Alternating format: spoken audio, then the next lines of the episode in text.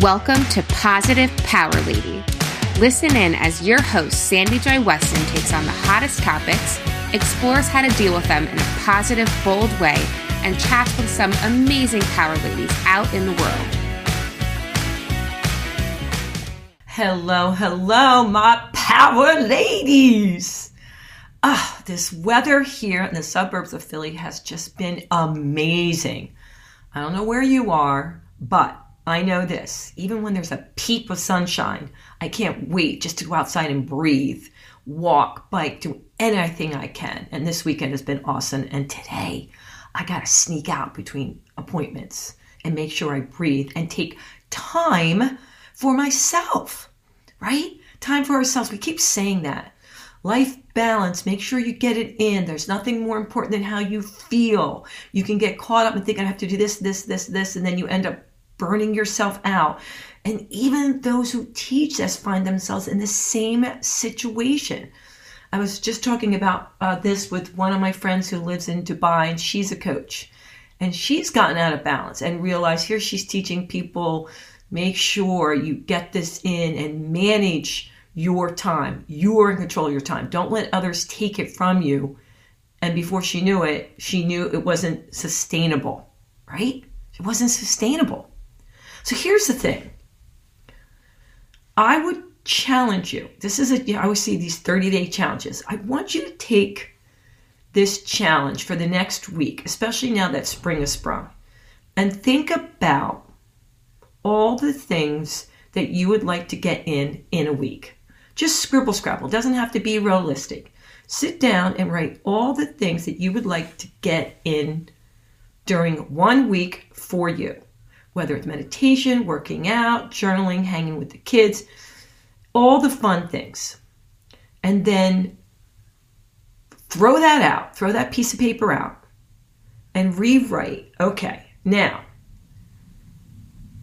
if I was going to do that in the next 30 days, right, and break it down to each week of all the things I wanted to get in, and maybe some unrealistic, what is the, thank you for my friend Justin, the BAM, the bare ass minimum you could do in a week? If it's working out, cooking healthy, hanging with the kids, watching a show with your husband, whatever it is for you that you will love, biking outside, walking with the dog.